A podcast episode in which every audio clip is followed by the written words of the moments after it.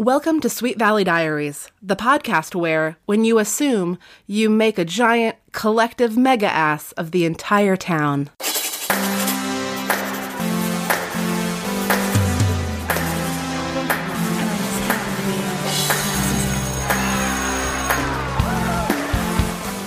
Book number 37, Rumors. Can Susan live with the truth? So, this was a weird one. It was a little weird. I think that there's some stuff we can talk about. Well, let's start. I'll introduce the show in a more normal way. Hi, I'm Marissa Flaxbart, your host, and I am joined via Zoom video conference call by my great friend Meredith Halsey. Hello, everyone. Already a member of the extended family of the Sweet Valley Diaries universe. Our good friends Mary Parker and Dan Gaspari were on the show, and closer to home, your very own husband, Frank. Yes, I am in the same room that he recorded his episode. I edited out the part of that recording where he paused for a few minutes to say that you were home. Yeah, I barged into the room because I didn't know he was going to be on the podcast on that day, and I thought he was on a work call, and then I was like, oh, sorry. He was really irritable, as I recall, about the whole business. I don't know. I guess he thought that I had psychically intuited that he was on a call with you. Well, you and I both know that Frank is very serious about Sweet Valley High, selectively. I mean, only when he chooses to turn his eye to it, and for something for which I'm greatly appreciative. But we're not here to talk about your husband or about his book. We're here to talk about your book, this book. And there is a girl on the cover of it who is named Susan, apparently. Susan Stewart. Poor Susan. Gladiators, are you tired yet of this parade of randos? Because I'm kind of starting to enjoy it. I'm getting to a point where we have had book after book of these weird, unknown characters, or like little-known characters, and their stories. And at first it was just like, who the hell are these people? But now I'm kind of like, yeah, great. Let's have some weird stories about weird people. This is a really weird one. Yes. Yeah, it's pretty weird. And honestly, you know, it's been a minute since I visited the twins in Sweet Valley. And so when it started and we're focusing on Susan throughout the book, I was like, oh, isn't Elizabeth and Jessica going to get into some hijinks? And they really didn't. And so I was just like, oh, that's a surprise.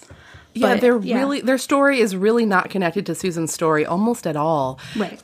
But furthermore, this book, while it has a beautiful picture on the cover, we should talk about the cover, mm-hmm. of Susan Stewart, and the subtitle is Can Susan Live with the Truth? And the back of the book says that it's about Susan. This book is only kind of about Susan. I think it takes about like 4 or 5 chapters before the rumors part of the book starts. Yes. And Susan is only like a passing character that other people see and sometimes comment on. Have we met Susan before? Okay, so this is actually a great question, because in the previous episode for book 36, my guest and I were talking about Susan Stewart. She was introduced, Susan Stewart and Gordon Stoddard, because the idea of the Bridgewater Ball came up. And Jessica was dating this guy, Rob Atkins, and he went to Bridgewater. Well, we had never heard of Bridgewater before, and this book almost made it seem like Bridgewater wasn't actually a school, it was just a town, but I think it was a school too. But lo and behold, in this book, Jessica and Rob Atkins have broken up. Lila has no date to the Bridgewater Ball. And in the previous book, we thought that Susan Stewart went to Bridgewater, but Gordon went to Sweet Valley High. That was what was purported. But no, in fact, Susan and Gordon both go to Sweet Valley High. And it's just that Gordon is a member of... So Gordon Stoddard is Susan Stewart's boyfriend. They're mm-hmm. both people that go to Sweet Valley High. We'll introduce them in passing. Got it. Okay. But they both go to Sweet Valley High. And they were just introduced in the last book. That's my very long answer to your very simple question. You actually answered a couple of other questions, such as, what is Bridgewater? Well, yeah, we didn't never heard of that before the last book either. Right. So this whole book also, I should say right off the bat, really felt like some other person that had never written the Sweet Valley High novel dropped down into it to write this one. Okay.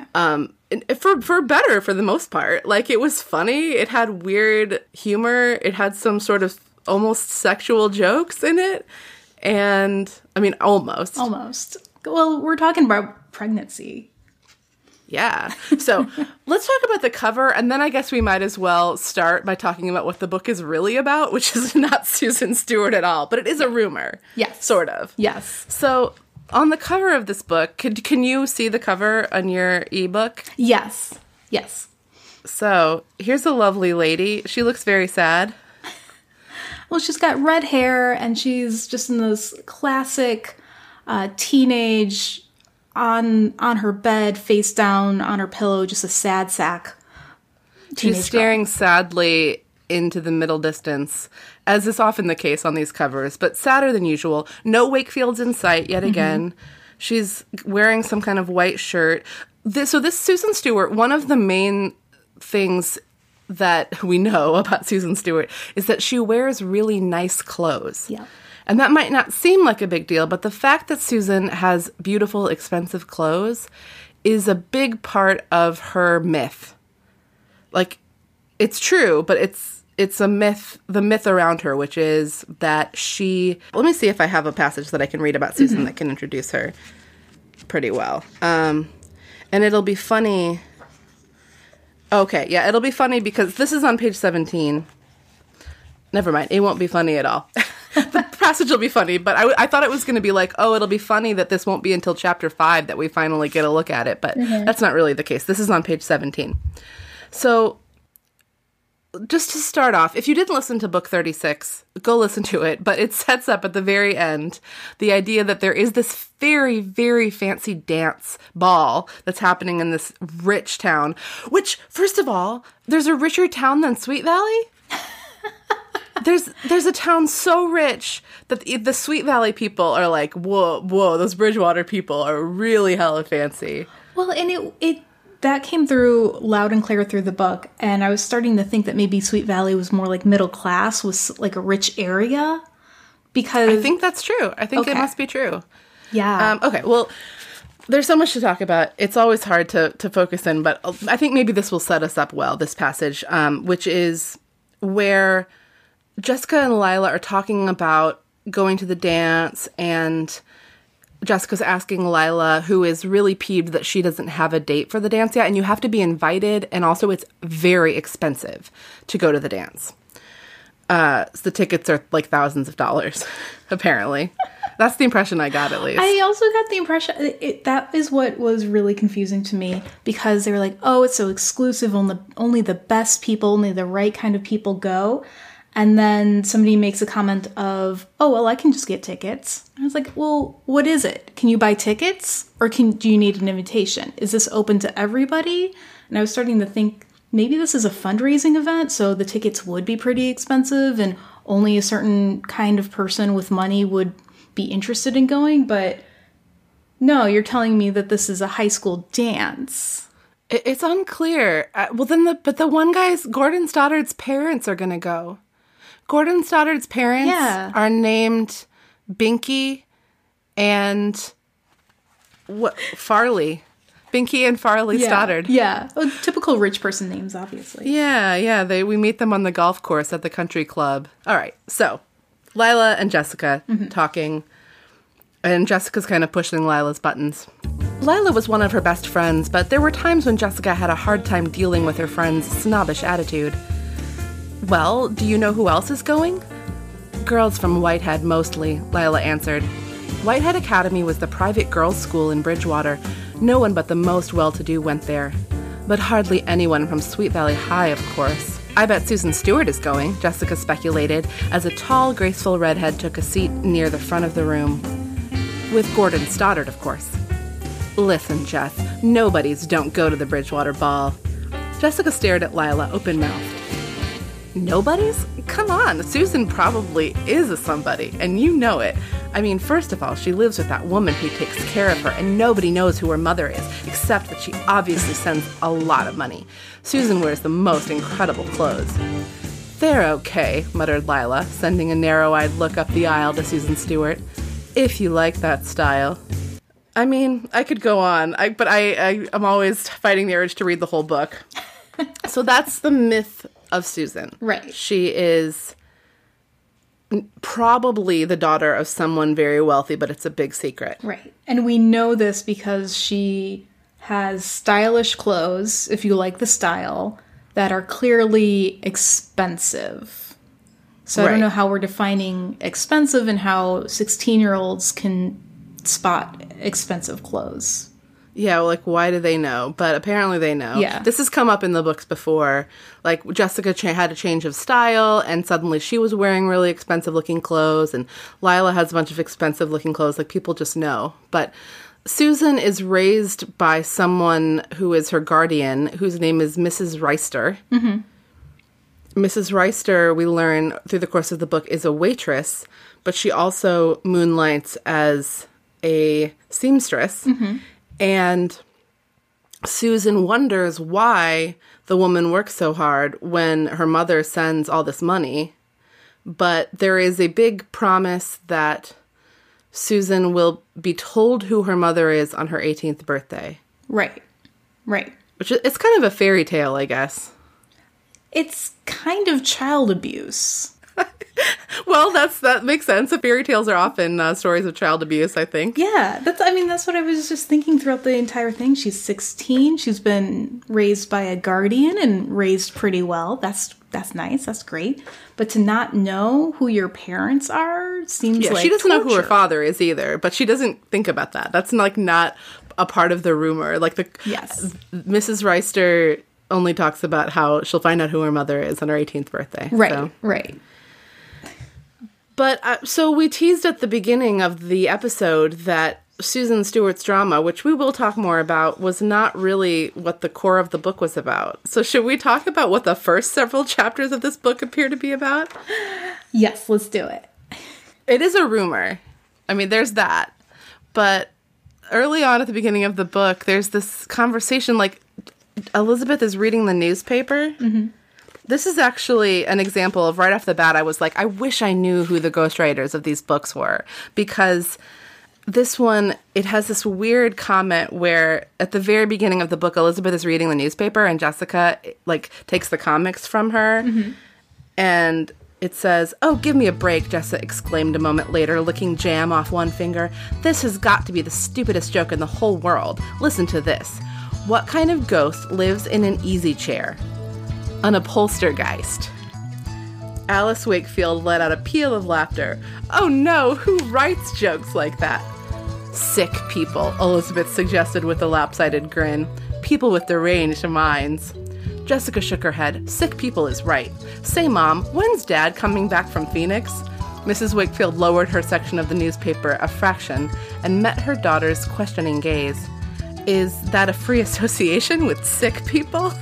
It's just like this like pithy, jokey conversation that they're having that's like kind of weird jokes. It's like realistic, but it doesn't really sound like the Wakefields. They're having this like yuck 'em up morning. Yeah, and kind of late in the morning too. The sun's up, they're taking their time, reading a paper. Yeah, and I was actually surprised. I was actually really surprised when Alice was like, "Don't you guys have to get to school?" Because I thought it was the weekend. But Alice starts talking about how a couple of names would be good. Like, Andrea is a pretty name. Mm-hmm. She does make a weird comment out of nowhere about how Andrea is a pretty name. Right, right. And so when I was reading the book, I was like, okay, I better take some notes so I don't forget what's going on. And my note on that is Mrs. Wakefield is obviously pregnant. Right. And then the very next minute, she is making a face in front of the dishwasher or something. Mm-hmm. And they're like, "What's wrong, Mom?" And she's like, "Oh, I just haven't really been feeling very well. But, you know, I have a doctor's appointment later today." And they're like, "Oh, what is it?" And she says, like, "Oh, don't worry about it. It's nothing." So, again, This is the book telegraphing to us, Alice Wakefield is pregnant. Yeah. Yeah. It's like a big, big, loud flashing sign. Right. Pregnancy, but the twins are not there yet. Right. It takes Jessica is the one who gets there first, and she gets there because in health class, we actually get a glimpse of like a sex ed class, which is pretty awesome. I had no idea that health class in wealthy Sweet Valley had a textbook. That's news to me. Did you have a textbook in health class? I didn't have health class. Oh, okay. We definitely had health class, and we had a textbook in our health class, so this was very easy flashback for me to health class. Was it like a biology book? No, it's kind of they're always a little bit lame, you know, it's like our bodies, like getting to know our bodies. I mean, there's biology elements to it. But, got it. It was never a very thick book, let me put it that way. Okay. But, they're not really talking about sex ed either in the class. They're talking about fertility in women. Yeah. And the idea comes up that, you know, at a certain point, or infertility. They're talking about infertility in women. Mm-hmm. But somehow it comes up that for some women, you can get pregnant, you know, well into your 40s. Right. Different women have different, you know, fertile windows, let's say, in terms of where and how much of their life they'll be fertile for. Right, right. And it was pretty notable that, like, in the class or when Jessica and Elizabeth were talking later, it was like, oh, women can get pregnant in their 40s? Ew. And I'm, like, staring 40 in the face right now. I'm like, yeah, we... Same. It's, pregnancy is still a threat or an option. Yeah, we're coming at this from the opposite ends of it. But in both cases, it's like, hello, chill out with that, girls. Of course, this is also 1987, so it was a little bit of a different... It's a different time. But, I mean, the book has some progressive language, too, about the idea of women choosing to have babies or not. Like, you know, Alice actually in that first conversation talks about how, like, Elizabeth is reading about how, oh, it says that more and more women are choosing to put their careers over, you know, having children. And Alice was like, oh, that's too bad. You know, I love my career, but I would hate to not have you girls in my life. And, you know, but it's a whole conversation. Right, right. Which was like, okay, this is an interesting thing to be presenting to, like, young girls. Yeah, Alice is having a nuanced thought about her family and her career, which is unusual. And also isn't repeated later on in the book. It's not repeated by her son. Her son has, like, this panic moment of I don't know if it's jumping ahead too far, but the rumor reaches Steven, and then he's like, okay, if you need to quit your job for any reason, that's going to be okay. I'll contribute to the family support. Right. That's how Steven handles finding out the rumor. Jessica gets this inkling in her head that she puts the dots together, and more weird stuff happens. Like, her mom has a distinct craving for pistachio ice cream, which this book series seems to be obsessed with, because pistachio ice cream came up just a couple books ago, too.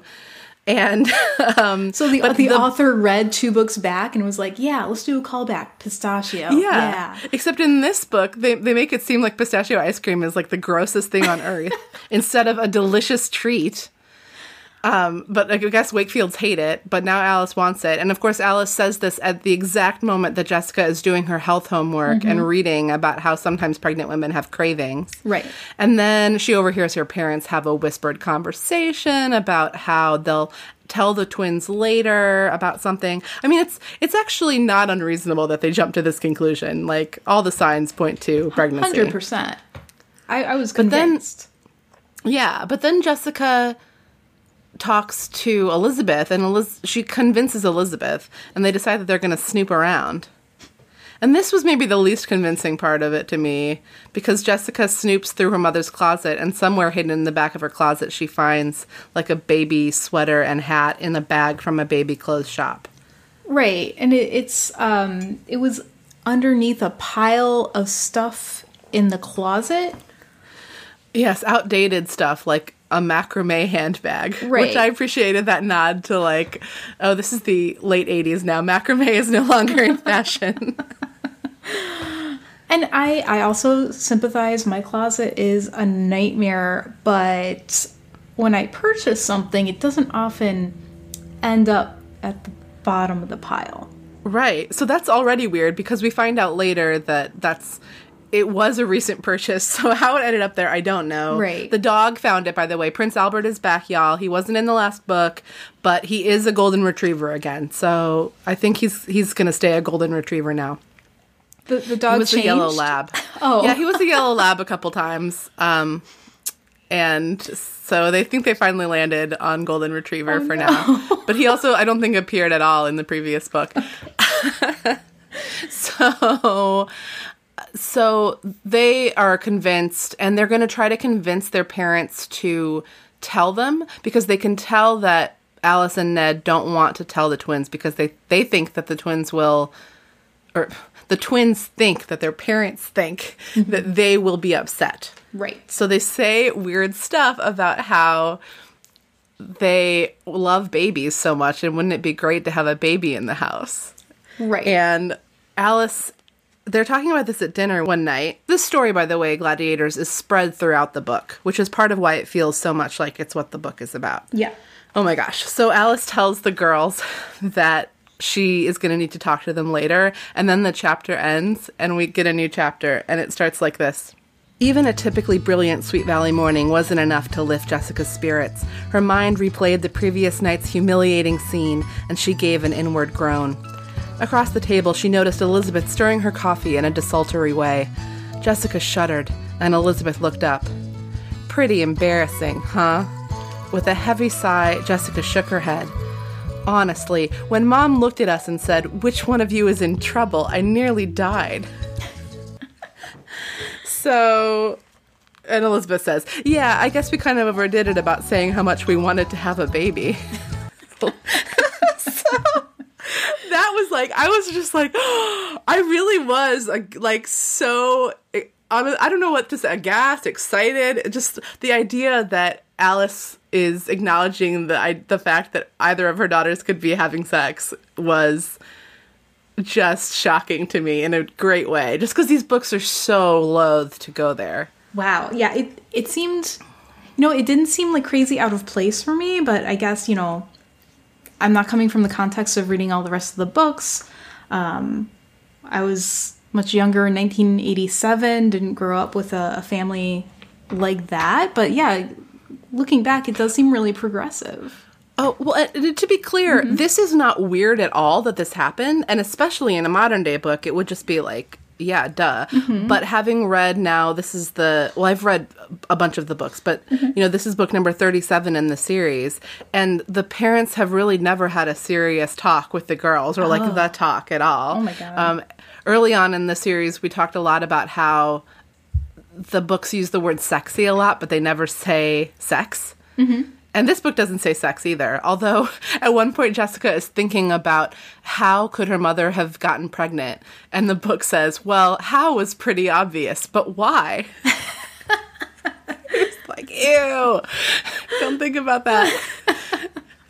I mean, just because it's her parents. Just because it's her parents. Exactly. Jessica's thinking about sex all day long. I can't tell her to stop. It's because they're the parents. They're clearly in their early 40s, and it's clearly disgusting for a woman in her 40s to be pregnant. That's just why it's ew. Yeah. Ew. Obviously. I mean, and this story basically goes, like, to speed up to what you said about Steven, Jessica sends, like, an urgent message to Steven at college that he's got to come home right away. And everybody, the kids, like, all the Wakefield kids are kind of excited about the mom having a baby and the idea of there being a new baby in the house, including Steven, who takes it really well right away. And like you said, goes to have this talk with Ned where they're talking around the rumor. The parents both think the kids are acting so strange. Right. Right. And Steven basically says what you said before. Yeah. Like, it's definitely like, hey, if you need to quit your job, I will drop out of college and get a job and contribute to supporting the family. And that also made me think, like, how well off is this family? How well off is Sweet Valley? How comfortable is their comfortable home? What does this mean? But they also have, like, 3 cars, so... That actually comes up because so they have the Fiat that the twins drive. Mm-hmm. Steven has a yellow Volkswagen, and there's a time when that car pulls up and it says that both of the parents' cars are in the driveway. So apparently the Wakefields have 4 cars. Wow. Gladiators, my apologies if this has come up on the show before and I just forgot, but 4 cars seems like a lot. There's a point early on in the book where this does tie into Bridgewater a little bit, where Alice says something about how they're just humble people living their humble lives. And Elizabeth is like, in her internal monologue, thinks she knew her mother was joking. They have a very nice house. Like, okay, at least they know they're joking, because this just seems like, I don't know what real estate was in California in 1987, but it still must have been pretty nice compared to the rest of the country. Right? Yeah, well, and we have determined that Sweet Valley must be in Orange County. Mm-hmm. And you and I both know that real estate in Orange County is no cheaper than in Los Angeles County, right, really. Right, it's the same. That's been a little bit of real estate talk for you all gladiators. Well, speaking of the wealth of Sweet Valley, I mean, that's basically the pregnancy story. Like, spoiler alert, gladiators, Alice Wakefield is not pregnant. Bizarrely. And what was the doctor's appointment about? Yeah, they don't even explain that. Right. They don't explain what the fantasizing about the names was, yeah, what the pistachio ice cream was about. It was all just a big coincidence. She bought the clothes for a friend's baby shower. The secret that they weren't going to tell the twins until they were sure was that they might be going out of town for a month and leaving Jessica and Elizabeth alone at home because they're parents of the year, mm-hmm, lest we forget. But as long as we're talking about the, like, wealth and income distribution of Sweet Valley, California, there was such an interesting moment that was funny and weird and actually addresses this kind of head-on that I would love to read. Mm-hmm. So this is way back in health class, and a lot of our favorite characters are in this health class. First of all, Jessica and Lila and Susan Stewart are all in the class, but also Dana Larson, Winston Egbert, Maria Santelli, they're all there. So Winston is making a big joke about how he'll take Lila to the dance, however much, even if he has to cash in his entire college fund to buy a ticket, he'll do anything to take her. He's totally joking. Winston is dating Maria Santelli these days, so he just is, and she's right there, like, laughing about how he's teasing Lila. A chorus of laughter made Lila blush even more. Dana shook her head. Those elitist social events are so bogus. It's just a way for rich people to make themselves feel superior to everyone else. You're only saying that because that's the only party around that the droids aren't asked to play at, Winston said, sending her a fiendish grin. Yeah, right. I know, Winston declared, jumping to his feet. We can start an annual poor people's ball. Nobody with incomes of more than $500 a year allowed. Speech, speech, called Dana, tapping on her desk. Winston assumed an air of modesty, then stood up on his chair. Thank you, everybody. The first annual Poor People's Cotillion will be held in this classroom every February 30th from now on. Potato sacks are acceptable dress. Black tie, that means wear shoes with black laces in them. No fair, my sneakers have white laces, Ken Matthews called out, leaning back in his seat and sticking his feet up in the air for inspection. Winston solemnly regarded Ken's sneakers and shook his head. You don't qualify. I'm most terribly, terribly sorry. Oh no, wailed Ken, burying his face in his hands. All I ever wanted was to go to the ball and dance with Winston Egbert. Well, if that's all you want, why didn't you say so? Winston jumped down, and while the whole class looked on and laughed, the two boys danced boisterously around the room. This has been a sneak attack, part of the podcast where we talk about boys. Oh, oh, oh, it's a beautiful boy, it's a beautiful boy. I'm in danger of losing my head too. Well, they were dancing together around the room, which seems like totally adorable and cute and normal and not something that any of my high school boy classmates would ever have done in a million years. Yeah, I was like, oh my gosh, I'm so proud of Ken and Winston for being so secure in their masculinity or whatever you want to call it, that they are comfortable dancing with each other around the room and joking about it.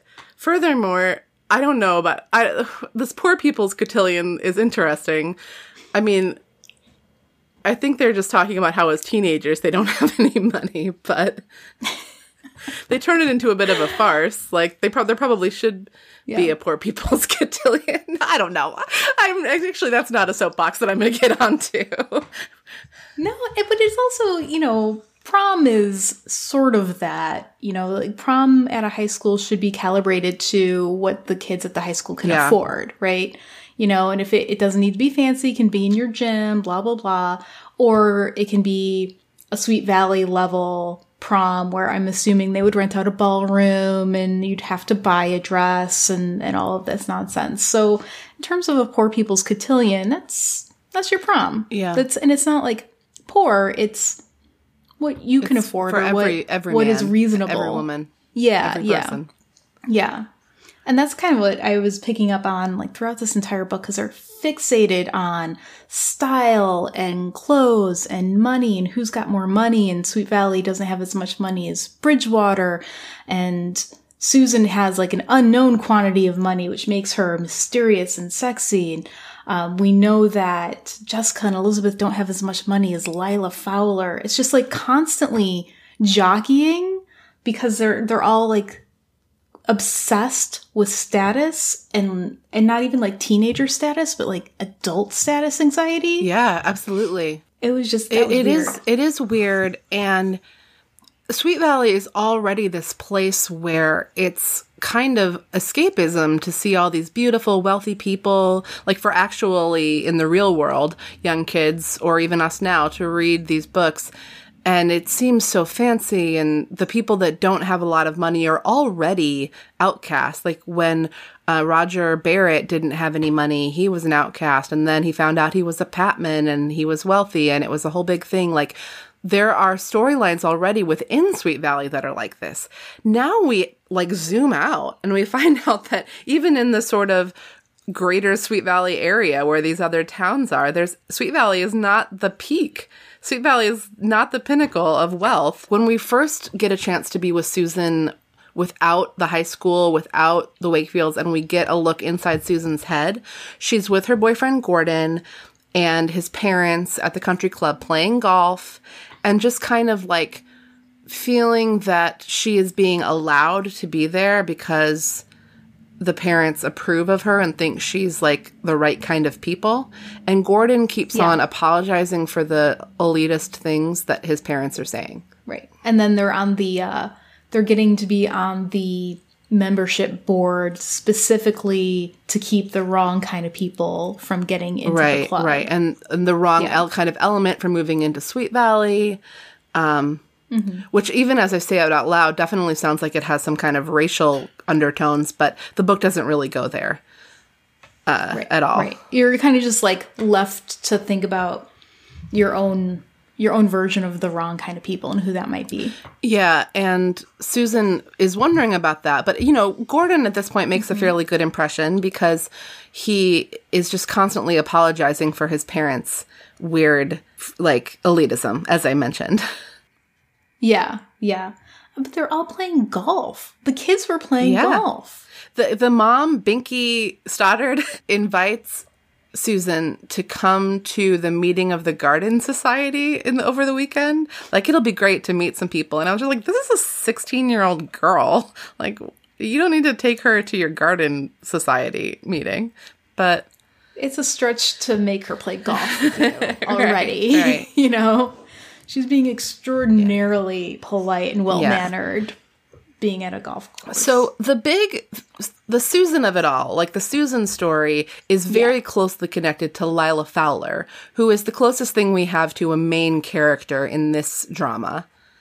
A part of our like main cast of characters. Like we said earlier that the Wakefields are not really connected into Susan's story very much, but Lila is pivotal to it because she's freaking jealous. She's so jealous of Susan. The book starts and Lila is saying, Susan's a nobody. Out of nowhere, Susan is a question mark. We don't know who she is, but Lila's convinced, like, oh, she's a nobody just because Lila doesn't like her. Maybe because Susan has good hair and good clothes and Lila's upset about that. And Lila has this chip on her shoulder, I think, because, the book even talks about the fact that Lila's family is new money. So Lila's father is ridiculously wealthy. They're like the richest people in town. But it's like they're still not quite good enough for the Bridgewater people because they're new money. So the fact that nobody knows what kind of money Susan Stewart is because we don't know who her mom really is, and it's all just this rumor that she's got a wealthy mom, really pisses Lila off. And I think that maybe Susan has a humility and a natural grace that Lila does not have. Lila's grace and attitude in general and glamour are sort of put on and cultivated, whereas Susan doesn't really try because Susan doesn't think of herself as important. She wonders a lot about who her mom is, but she's like, she wonders in this book, is it true? I wonder. I can't wait to really find out, but I wonder who she could really be.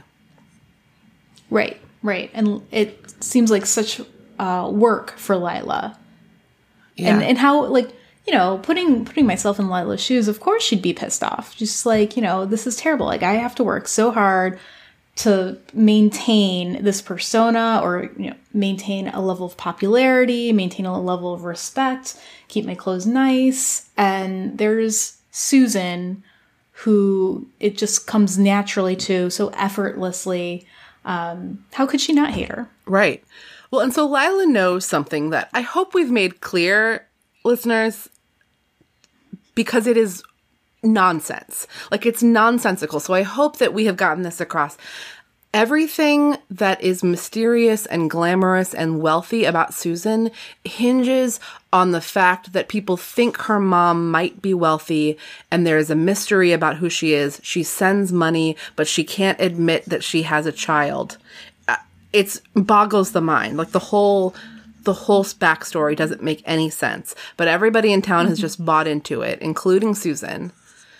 So, I mean, she's bought into the idea that her mom just can't admit who she is for some reason, which I don't even know where to begin with that, but whatever. We have to accept it. We have to swallow that for the rest of the story to work.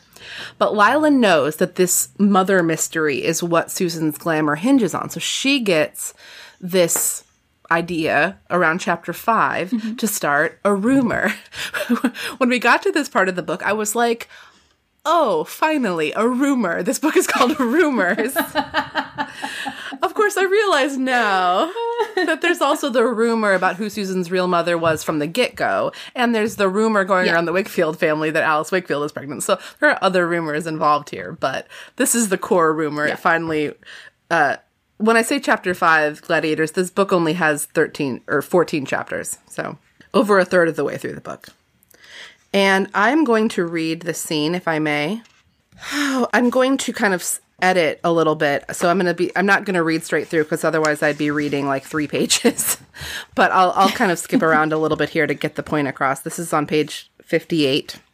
Everybody is in the cafeteria, and Lila is kind of looking around, looking angrily at Susan Stewart. And also, Kara Walker and Caroline Pierce are both there sitting with Lila. And Lila thinks about the fact that they're both kind of reformed gossips. So that's key, too. So Lila's really being a mastermind here. As Kara and Caroline talked, Lila kept her gaze fixed on Susan Stewart, who was deep in conversation with Gordon Stoddard. Who does she think she is, anyway? Lila fumed internally. Just because her mother is supposed to be some mysterious, famous person. She needs to be taught a lesson. Kara's voice intruded on her thoughts, and Lila focused her attention on the 2 girls sitting across from her. Kara was a reformed gossip too, just like Caroline. But if there really was something really big, really juicy, Lila knew they'd be unreformed pretty fast. No doubt about it. I think it's so sad, don't you? She said, casually wiping her mouth with a paper napkin.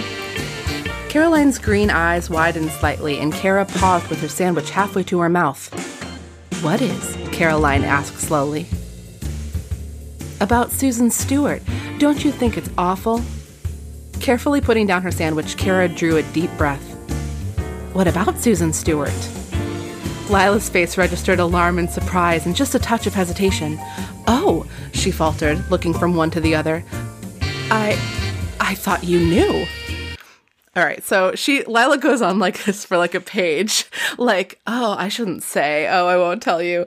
And then, well, she said, leaning forward across the table, I heard she's found out who her mother is, and it's, well, she broke off dramatically, taking stock of the reaction she was producing. Kara and Caroline were practically climbing across the table with curiosity, just as she had expected.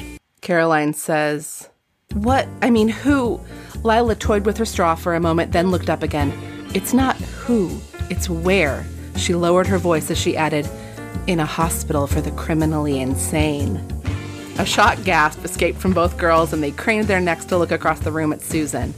Are you serious? Kara hissed, her dark brown eyes widening. And Lila goes on to say, I mean, it's just something I heard. It could be a rumor. And, like, at the end, it says, Kara grabbed her arm. Are you sure about this? An unpleasant sensation of guilt washed over Lila for a brief moment, but she quickly pushed it out of her mind. Well, she said slowly, nobody really knows anything for sure, do they? Then she carefully removed Kara's hand from her arm and walked away. As she passed by Susan's table, she felt a surge of triumph overcoming the guilt, and she strode out of the cafeteria with a victorious smile. I mean, have we established that Carolyn and Kara are the most gullible people on the planet before this book? Maybe, I think, but it seems like the entire town is gullible. Because first off, they already believe this nonsense about Susan Stewart's mother being someone rich and famous when it's obvious who Susan Stewart's mother is. The book waits until, like, chapter 10 to reveal to us what color hair Mrs. Reister has. Because if we knew, we would put it together immediately, even though we kind of already can. But everybody in Sweet Valley can see what color Mrs. Reister's hair is. Yeah. Yeah, I mean, every time you've met somebody, like a friend of yours' mother, you can say, like, oh, yes, clearly I know that you are related. So anybody who's new to Sweet Valley would come across them eventually and be like, oh, how's your mother? Right. And it would be blown, like, the cover would be blown by the time the kid was 6 or 7. So rather than... Gladiators, we are implying here what you may already have put together. The woman who raises Susan from birth, the only woman that lives in her house with her, the woman who works her ass off, for some reason, even though supposedly the money is coming from elsewhere, that woman is in fact Susan's mother. And dun, dun, dun. And we know that. She knows that, but Susan doesn't know it, and nobody in Sweet Valley knows it, and instead, everybody fucking believes this ridiculous rumor that Kara and Caroline spread like wildfire through the community.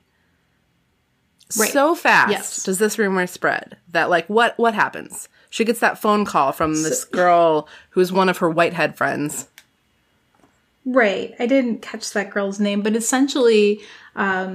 Susan had a dinner invitation. She was going to go to dinner with one of her fancy friends, and the friend calls and, like, oh, something came up. We have to cancel dinner, which, like, okay, you know, that's fine. And Susan's picking up on her friend's tone of voice, which is not so great, you know, like, it sounds like the friend's angry. Oh, yeah. She says, I hope it's nothing serious. You know? And the friend says, I'm afraid it's very serious, Susan. But she doesn't say what it is. And Susan notices that she didn't try to reschedule when the dinner would be. That's weird. Well, then she goes to school and she notices that everybody is, like, not looking at her. Like, nobody will make eye contact. And this is the most shocking part. This happens sometimes. I feel like we get to the climax of the book and there's just, like, tons of reading. But the books get so exciting that it's hard not to just, like, read every single thing. So Susan's at her locker and Gordon comes up to her and she says, what a day. I must be cracking up. I swear people were staring at me everywhere I went. Gordon looked quickly over his shoulder, and his eyes met hers briefly. Then he looked at the floor and said nothing. But I've decided I'm just going to ignore it, Susan continued, oblivious of Gordon's peculiar manner. I'm going to buy the material for my ball dress this afternoon. Tell your mom I'm taking her advice. It's going to be gold. A dull red blush washed over Gordon's handsome features, and he coughed into his fist. It was a dry, forced kind of cough. Susan began to feel alarmed. Well, about the Bridgewater Ball, he said, avoiding her eyes. I can't. Now Susan's throat felt dry, too, and the nightmarish quality came flooding back. What are you trying to tell me, Gordon? He closed his mouth with a snap, then burst out. I can't take you to the ball. And apparently his parents have said that he can't take her, and... then she's like, why? What's going on? And finally she says... But Gordon, I don't get it. You're doing this because your parents told you to? Why? He looked around quickly as she raised her voice, and the color deepened in his cheeks. Susan, he began, his voice shaking with suppressed emotion. Susan, you know what people are saying. The loud pounding in her ears was her heartbeat, Susan realized through a fog. No, I don't know what people are saying. What are they saying? She asked, her voice coming from far away. Gordon suddenly exploded with indignant anger. "You know perfectly well, Susan, so you can cut out the big innocent act. Your mother killed someone and she's been locked up your whole life in an asylum." She said nothing. She couldn't speak. "Why did you have to lie, Susan? What gave you the right to tell everyone you were so important?" So now Susan knows the rumor. Thank goodness. And she found out in a totally reasonable and calm manner, too. And Gordon is pissed off that, like, she pulled the wool over his eyes. Rather than asking her, is it true? He just assumes. Right. But the worst part of it is that Susan is also like, oh no, my mother is in an insane asylum? Didn't it seem like that? Yeah, she immediately believes it because she... And I think that she sees everybody's reaction to her. Gordon tells her what's wrong. And then she puts that together and says, well, it must be true. Everybody believes it. Somebody must know something that I don't. Right. And, you know, all right, that's okay. 16 years old, not the smartest bulb on the block. And I thought, like, when she showed up at school and everybody's ignoring her and she's obviously an outcast all of a sudden, she was being really mature about it. She was like, yeah, I'll just ignore them. This is too bad, but my life's not over. And then her boyfriend does this and she's devastated. Like, that reaction is totally reasonable, and she's just like the most mature person in this book, which is, I'm amazed, given that she has no idea who her parents right. are and has been raised by what she thinks is some stranger. And usually that role is taken by Elizabeth Wakefield, but Elizabeth gets knocked down a couple of points this time around because of the whole mom pregnant thing and how easily she buys into that idea. But yes, we have to add in another character to this drama. There's yet another boy. Mm-hmm. This boy, is it Alan Walters. He's tall. He's smart. He's awkward. He likes to take pictures. He used to date Robin Wilson. Remember that, Gladiators? Before Robin Wilson turned into a cheating hussy. No, I like Robin Wilson just fine, but she did steal Enid's boyfriend, and she didn't. She felt really bad about it, but they just fell in love at flight school. So, what are you gonna do? Anyway, flight school is a special place. We never really got to see much of Alan and Robin's relationship beyond when they first get together in Robin's book, which is way back in book number 4, Power Play.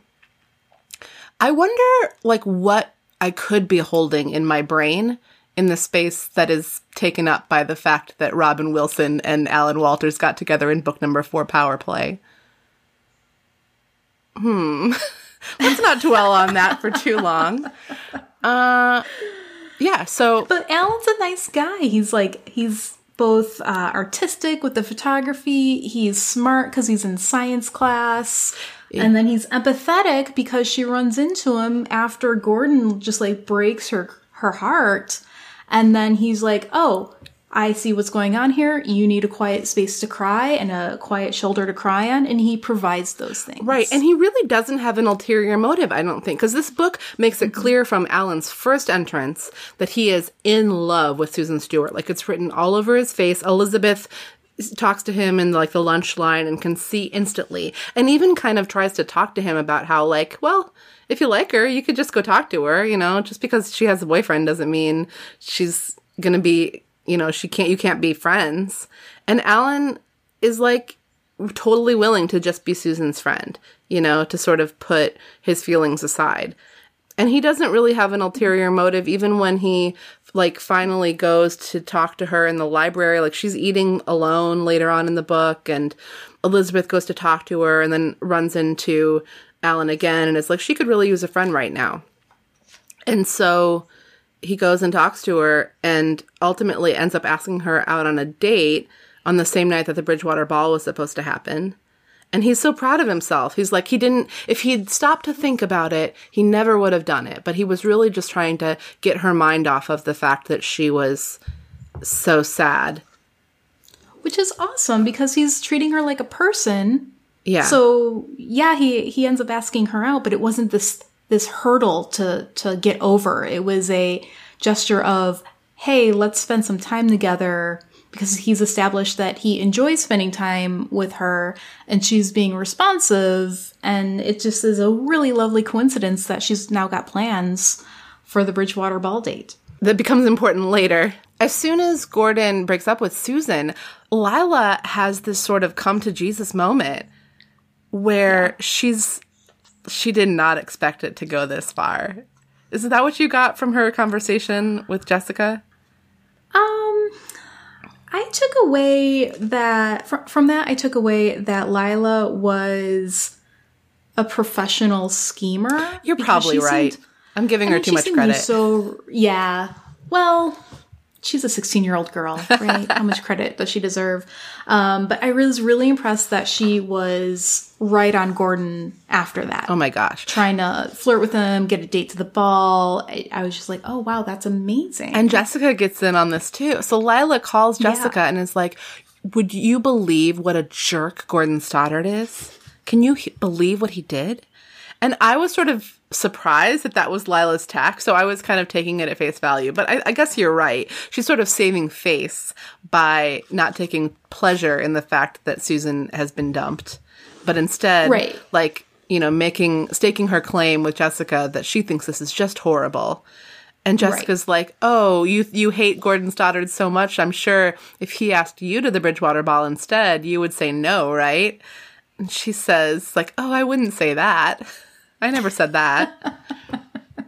And then Jessica is like, well, two can play at this game. Maybe I'll get Gordon Stoddard to ask me to the Bridgewater Ball.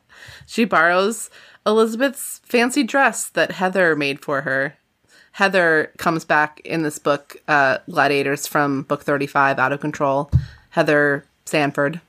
Well, it was really interesting, too. So we get the scene of, and it is a sexualized scene, right? Elizabeth is brushing her teeth. Jessica comes in and, like, nothing but a slip, asks to borrow the dress that she knows is going to make her look amazing. And I'm just like, oh, that's a little weird. Like, put a scene with a girl in a slip in this book. Also, a 16-year-old girl wearing a slip, that's news to me.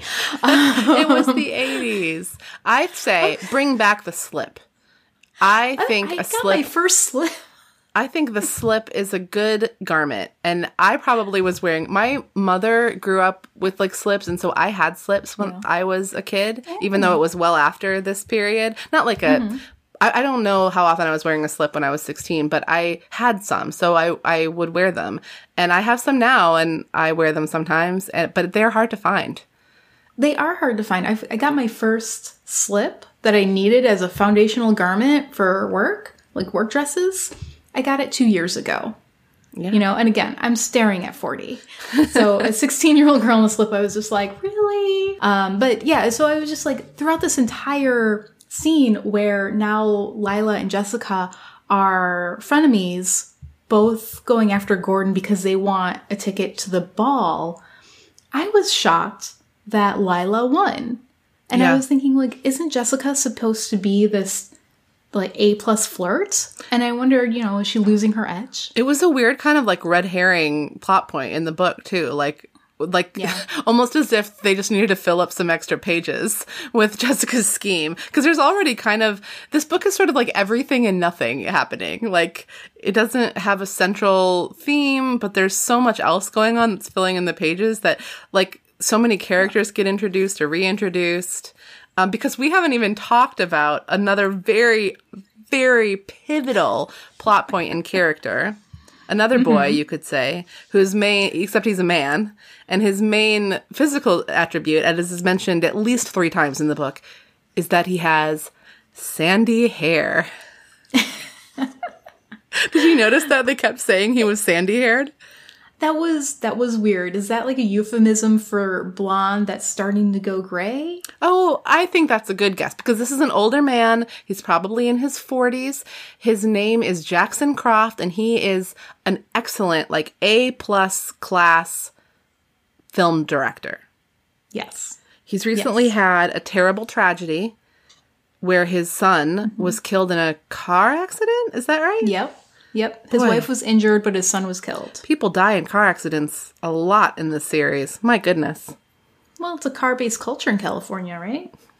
You make a strong point, Meredith. So, cars are dangerous, and the danger involved in driving a car really affects the lives of so many. And that's what Sweet Valley is really about. It does. And it's the way that the book is written, Jackson's backstory is introduced shortly before Steven Wakefield drives home from college to get involved in his mom's pregnancy rumor. Yeah. Right? And that scene is introduced with Steven driving recklessly down the street to get home because he just wanted to get home so fast. And I was wondering, is this on purpose? Is this a juxtaposition? Are we setting up Steven for a car accident?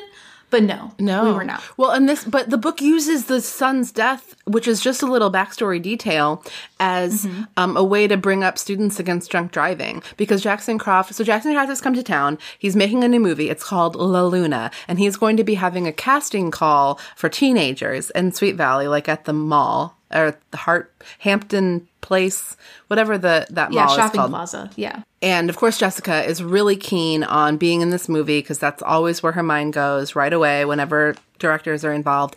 And Elizabeth is like, oh, maybe I can interview him for the paper about students against drunk driving. And maybe the article will be so great that the local paper will want to print it, too, because it's actually a good story.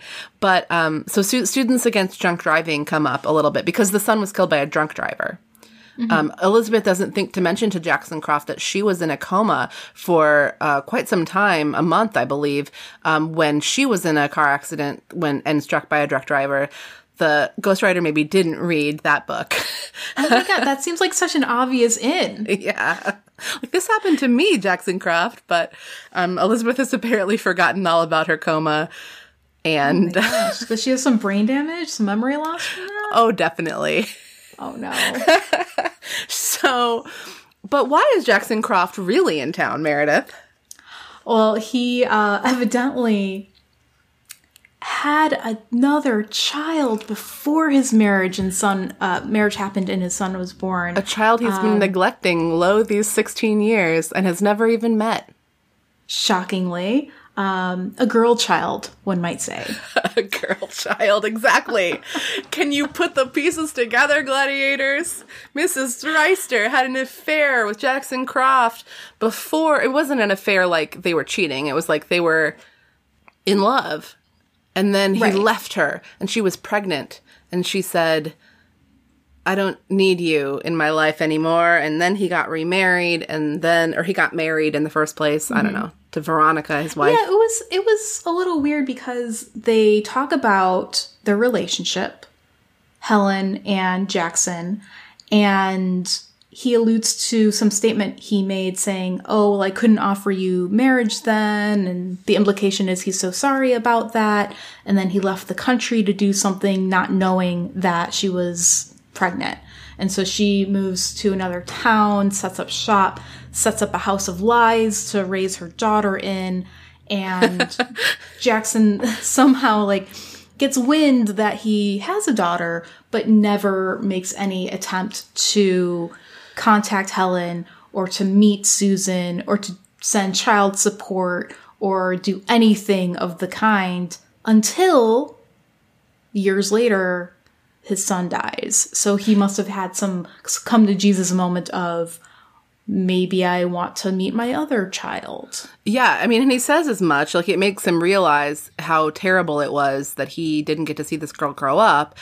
We have this whole long scene between Mrs. Reister, whose name is Helen? Helen and Jackson, where they talk about it and we kind of get up to speed, sort of. But to set the scene, let me just say that Susan comes home after she hears this rumor about her mother being insane and demands to know who her mother is, but Mrs. Reister refuses to tell her. Then we get this scene where it happens rarely in these books, so rarely that it's always a little bit shocking when there are no teenagers involved. It's just adults. And we have Mrs. Reister staring sadly into the mirror and some poetic lines about how the person that she sees is so distant And she writes this letter to Susan that I guess I will read to you.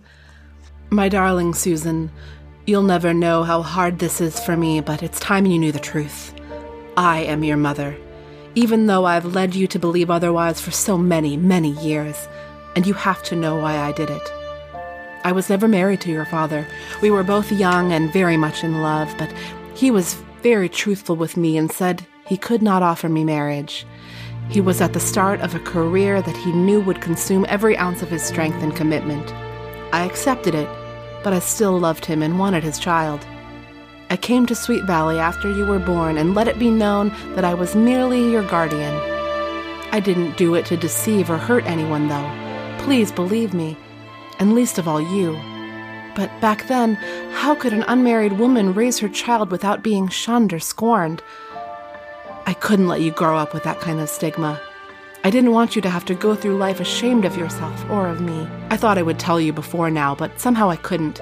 And then you became so popular with the people who could help you get ahead and give you all the wonderful things I wanted for you but couldn't provide.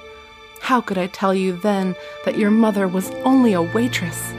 I knew your best hope was for you not to know, to keep believing that you were really a princess in disguise, or something just as good. And then she looks at the letter and she tears it up into 1,000 pieces. So the reader gets to be the benefit of this information, but poor Susan does not. And I just, like, what is going through her head? What does she think is going to happen? You know, her daughter gets to her 18th birthday and learns that there's nothing particularly special in the monetary way about her heritage, and that she really needs to work for a living and she needs to perhaps go to college and set herself up for success. But she will have spent an entire life thinking that maybe there's an inheritance coming. Maybe there's something else for her. I think it just goes back to the abuse. Just like, what did you think was going to happen? Yeah. Also, it's such bullshit, and it's so insulting to single mothers and the children of single mothers everywhere, of which in 1987, there were many, many, many. Right. Although I do remember, do you remember the thing with Murphy Brown and like Dan Quayle? So the show Murphy Brown was on the air in late 80s, early 90s? Yeah. I guess it must have been the late 80s, around the same time. And Murphy Brown has a baby out of wedlock. And Dan Quayle was all mad about it, that this character was like a bad example for women. I mean, I saw the show. I remember it being a big deal and like it's such an example of Murphy Brown's empowerment as a woman. Like, you know, she didn't need to get married. She had the means and the ability to have a child, so she went and she made it happen, and that was like a really great and empowering thing. I had no idea that Dan Quayle had anything to say about it. Yeah, and in the show, they actually, I think, ended up talking about, like, bringing it up, and so the fiction picked up on it and ran with it. That was a really big deal in television history, is Murphy Brown's baby. Yeah. Yeah. But anyway, it's so disgusting. It really is. And you were so mad at Helen at this point. And then she tears up the letter. And it's like, you really did dig yourself a deep grave at this point. Like, the longer this has been going on, the worse you've made it. And you've kind of ruined your daughter's whole youth, you know? Yes. In a way? Yes, absolutely. Like, she thinks of it as like, oh, I did this great thing for her because she's so popular and she would have been an outcast otherwise. But what is more important to a kid than, like, their parents?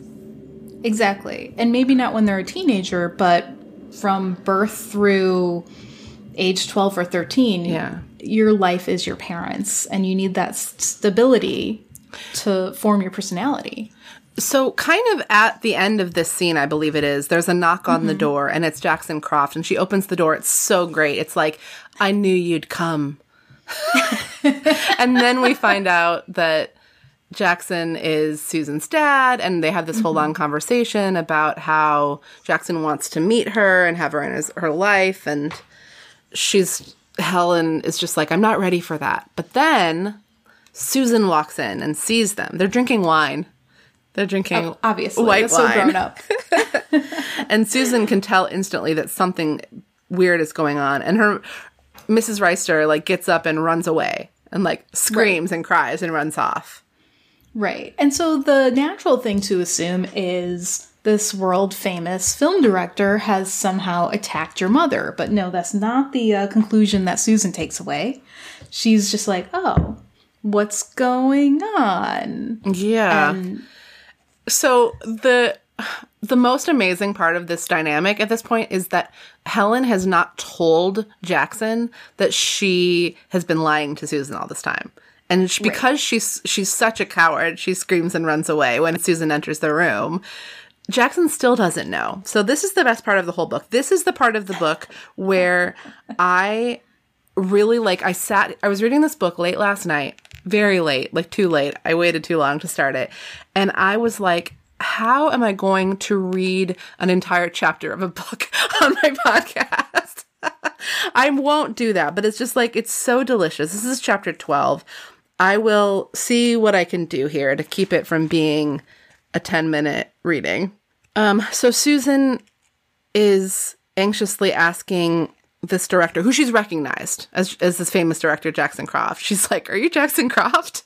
She's the most bizarre thing. I don't even know who directs the latest blockbusters. Well, who apparently he's won like the Palme d'Or and he's been celebrated at the Academy Awards. Like, he seems like he's a pretty famous director. Like, but the only attribute he has is that he's got sandy hair, not like a really distinctive nose. Well, I mean, like, if, I don't know who, like, if Quentin Tarantino were sitting in your mother's living room, you would walk in and be like, oh my God, Quentin Tarantino. Okay, that's right. That's right. And then I would also understand why my mom screams and runs away. Wouldn't that be a much more interesting way to imagine this book? Yes. Done. This is more, I think that Jackson Croft is more of a Steven Spielberg. Got it. But like, if you saw Steven Spielberg sitting in your mother's living room, you also would be like, oh my God, Steven Spielberg? Wouldn't you? I would be. But I mean, I guess that's my life. So I would just assume that it's a Steven Spielberg lookalike who happens to know my mom. Yeah. Yeah. That's true. Whereas Quentin Tarantino, he's much more distinctive looking. That's true. He's got a look.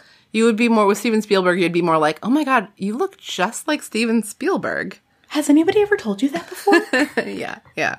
Quentin Tarantino, yeah, I agree with you. All right, so, okay. But that's not what's happened. Susan has recognized Jackson Croft. Yeah. And asked him what he's doing there. He held his wine glass in both hands and stared into its depths for a moment. Finally, he drew a deep breath and looked up, meeting her eyes steadily. Susan, I'm your father. My father? She repeated. She groped blindly for a chair and lowered herself into it. My father? For so long she had devoted all her hopes to finding her real mother. She had almost forgotten that somewhere she had a father, too. I don't understand, she whispered, staring up at him. Susan, I know this is kind of a shock. A shock? All she could do was echo his words automatically. Her mind was numb. He sat down across from her, leaning forward intently, his forearms on his knees. His eyes, full of hope and apprehension, scanned her face. Oh, he tells her, you see, I left your mother when she was pregnant, he explained in a contrite tone. I didn't know she was at the time. He frowned, as though remembering back through the years. I was going on an assignment to Venezuela to make a documentary about the military dictator. Oh, you don't want to hear about that, he interrupted himself with an angry gesture. Susan stared at him, amazed. This intense, vital man, a man respected and admired around the world for his insightful movies, was her father. He was clearly a man of strong passions, dedicated, committed to his work. Her mind was reeling, so she is thinking very highly of Jackson Croft at this moment. And he goes on to say that he's sorry and that, you know, he should never have left her alone for so long, and she knows because she read in the paper that his son died. Mm-hmm. And so he says, you know, that's why I came. It was a statement of fact rather than a question. Already there was the bond of understanding between them. Anyway, I hope maybe we can see something of each other, he continued. I've neglected you for too long. As she looked at him, she began to see something of herself in his face, and her heart swelled with emotion. I'd like that, she whispered, unsure of her exact feelings, but she knew she meant it. Relief washed over his face. "That's great, Susan. Maybe you could even come to L.A. and stay with us. Veronica knows all about you, and she'd love to meet you. And I'm sure your mother wouldn't mind." Susan gasped. She felt almost dizzy. "My mother? But, I mean, who?" Jackson Croft's forehead creased in a puzzled frown. "What do you mean? What about her?" "Who is she?" The words dropped out like tiny stones. She stared at him, imploring him for the answer she was afraid to hear. "I don't understand, Susan." He looked at her in an obvious confusion, and she saw his eyes move to stare at the doorway behind her. She turned slowly in her seat. Mrs. Reister stood framed in the door of the hallway, shaking her head. An expression of sheer anguish was etched on the woman's face. Jackson Croft cleared his throat. "Helen, doesn't she know?" he whispered, his voice filled with incredulity. The woman still shook her head, staring wordlessly into Susan's eyes. Anyway, so Susan puts it together, but... Finally, in the most dramatic version possible. Yeah. And she forgives her mother, like, instantly, right? Mm-hmm. They have a beautiful, she's like, "I always hoped it was you." Yep, exactly. And I was just thinking throughout the entire thing that Susan's got the most empathy, the most sympathy, the most capacity for forgiveness that I have seen in anybody, fictional or real, Susan's an angel. Or adult. She is, and bizarrely an angel. Like, she should be angry. She should be angry at the world. That's what you do when you're 16. But she's just like, all right, I'm glad my mom has been here all this time, and I am glad that it's Helen because I liked her anyway. I'm glad that my dad is here and that he's, interested in being in my life. She's just so mature. Yeah, well, but her willingness to forgive actually comes up in kind of a negative way pretty soon because... Yeah. So what's happened? Lila is going to the dance with Gordon, and they're like a hot item now, sort of.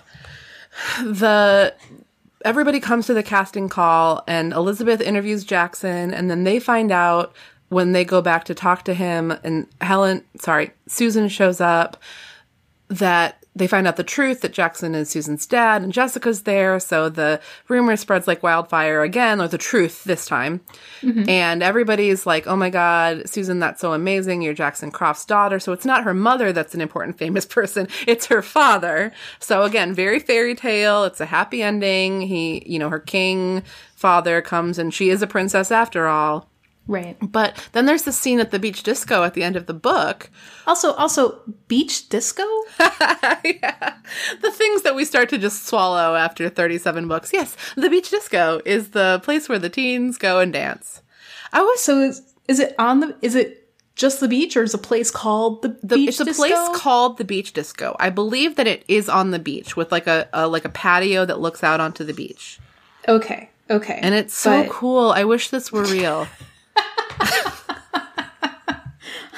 I just didn't know they had discos in 1987. I thought that was more of a 1977 kind of. Yeah, I know what you mean. And then the kids are allowed to go on their own because it's all the kids. It seems like it's kids only. It's like a teen disco. There's never any adults there. Thank God. I think a teen disco is a great idea, and it could work in a small town. Got it. Okay, cool. Yes. Okay, so we're at the beach disco. We're there. And Susan tells Elizabeth, like, oh, it's so great. Gordon asked me to go to the Bridgewater Ball again. Can you believe it? Now that the rumor is cleared up, he wants to date me again. And Lila hears this and is like, that snake. And Elizabeth is like, but... didn't you have a date with Alan that night? She doesn't bother to say, what the fuck? Like, why would you go back to that asshole? Right. And, like, everybody turned their back on you and nobody wanted you at the Bridgewater Ball. So you definitely saw their true colors, but now the second you get that ticket back, you want to go. Like, what's wrong with you? If I were Elizabeth, I think I would probably yell at Susan. Like, what the fuck is wrong with you? You're as bad as them. Luckily, though, the moment that she reminds Susan that she had a date with Alan, Susan totally has a change of heart and basically gives Gordon what for. She's like, I already have plans that night, plans with Alan. Like, I don't think we'll be going to the Bridgewater Ball that night or any night. Which, good for her. Yeah. I can totally forgive a momentary lapse in her judgment because she had been looking forward to the Bridgewater Ball for the entire book. I get it. And I was really proud of... Yeah, exactly. I mean, it's the Bridgewater Ball, which might or might not be teen only and might or might not be a fundraiser, might or might not be something that is actually desirable. Everybody wants to go. Obviously. But I'm also really proud of Lila, who, even though I'm mad at her for starting a rumor and scheming and winning... and just being the worst in general. Yeah, just being the worst. The worst kind of person. Having her priorities all wrong. And besting Jessica, getting that date with Gordon. Like, all sorts of bad. But because, like, she stood up for herself in the end. And Gordon was like, oh, yeah... Lila, we're still going, right? And she, like, spills a drink on him or something. She's like, no. She dumps her soda on him. She throws her soda on him. Yeah. And I was just really proud of her for sticking up for herself in that moment, although I am not proud of her for most of the rest of what she did. Right. She does not deserve our pride for any of her behavior, except for the final straw. And nobody finds out that Lila started this rumor. Like, Lila doesn't get any comeuppance. Nobody gets comeuppance. Yeah, what's with that? Like, nobody, there's no... Except for Gordon. I guess Gordon does. Yeah.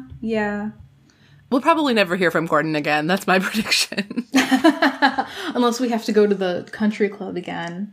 But then also, we're back at the beach disco, and they're trying to wrap up all the storylines.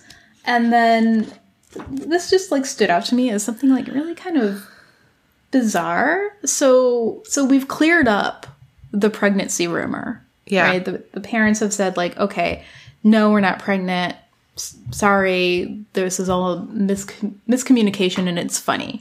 And so we're at the beach disco, and Jessica and Elizabeth are laughing, and they're like, oh, this is just another one of Jessica's fiascos. And I was thinking, like, wait a minute.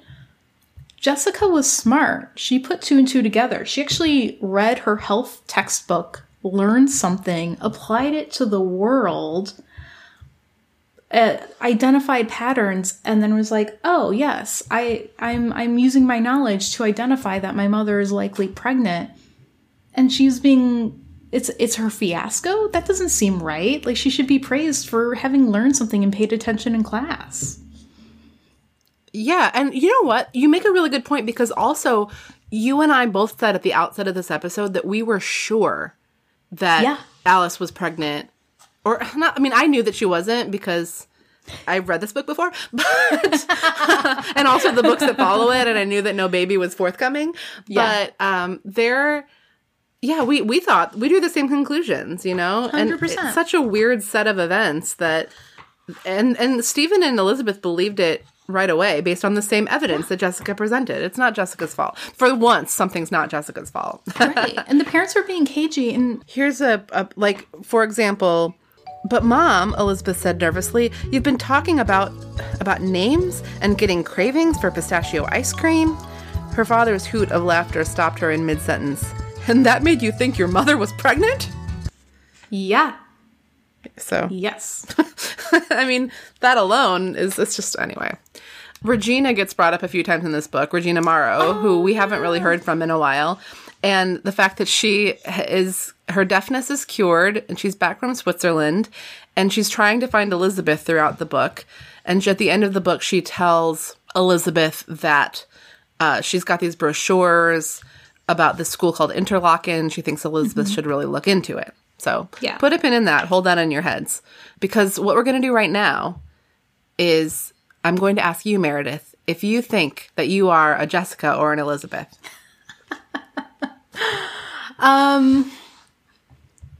There's a couple of things that point me to Elizabeth. And those things are, she's a more quote unquote responsible one, right? So there's a scene where they're driving in the Fiat, which is a convertible, and they are going to the casting call for extras for Jackson's film. And Jessica runs off and she's like, yeah, I'll see you in there, leaving her sister to put the top back up on the convertible. Mm-hmm. That's the kind of thing, like, I get stuck doing because, you know, I'm the only one who's going to think of, well, what if the car gets stolen, or what if it rains, even though it doesn't rain in California during the season, right? She's the one who's essentially got a job, a stable boyfriend. I mean, I know she doesn't have a paid job, but she's the journalist. She's writing the columns for her school newspaper. Whereas Jessica gets to be more carefree. She gets to have creative flights of fancy. She's got the mental bandwidth to snoop around with the mother and get a team together to confront the parents of, like, you know, are you or are you not pregnant? She's more of a leader, whereas Elizabeth has the details on lockdown. Yeah. What are you? Oh, I'm a textbook Elizabeth. I relate to Elizabeth so intensely in these books that even when she's unreasonable or, like, irrational, I sort of get it, or else I'm, like, mad at her, but in a way that it's like, don't make that same mistake again. Oh, kind of anger. Yeah. What do you think Frank is? Am I going to get in trouble? No, I'm pretty sure that Frank said that he was a Jessica. Okay. I agree. Oh, cool. It's like the newlywed game. Not that you guys are newlyweds, but you guys, your card match, so you win. Yeah. We're 10 years this year. So in many ways, our marriage is kind of like the relationship that the twins seem to have, whereas they work really well as a unit. Elizabeth has her skills that she's bringing to bear, and Jessica has her skills that she's bringing to bear. And together, they hold an entire book series. That's maybe Frank and Meredith can have their own book series for teens. Yeah. About working professionals in Chicago. Teens love that kind of shit, right? Obviously, it's going to be a bestseller. Well, Meredith, it has been so wonderful talking about this book with you. And there are a few more things that I'm sure there's so much to dig into, like, thematically with this book, because the story was so all over the place and touched on so many things. It really did, yeah. But for now, maybe you could tease us for book number 38. All right. Will Elizabeth leave Sweet Valley to study in Switzerland? Find out in Sweet Valley High number 38, Leaving Home. Very exciting stuff. Gladiators, thank you so much for listening. Meredith Halsey, thank you so much for being my wonderful guest. Tell your friends about Sweet Valley Diaries. Thank you so much for listening and subscribing and for your support. Follow Sweet Valley Diaries on Instagram for a treat at least once a week that is Sweet Valley themed and often about the book we're reading, but also I posted my story, like funny quotes and pages from where I'm reading right now. And tune in next week for a little more conversation. And the week after that, book 38, Leaving Home. Thanks. Bye. Bye. So as soon as Gordon Stoddard breaks up with, what's her name? Susan.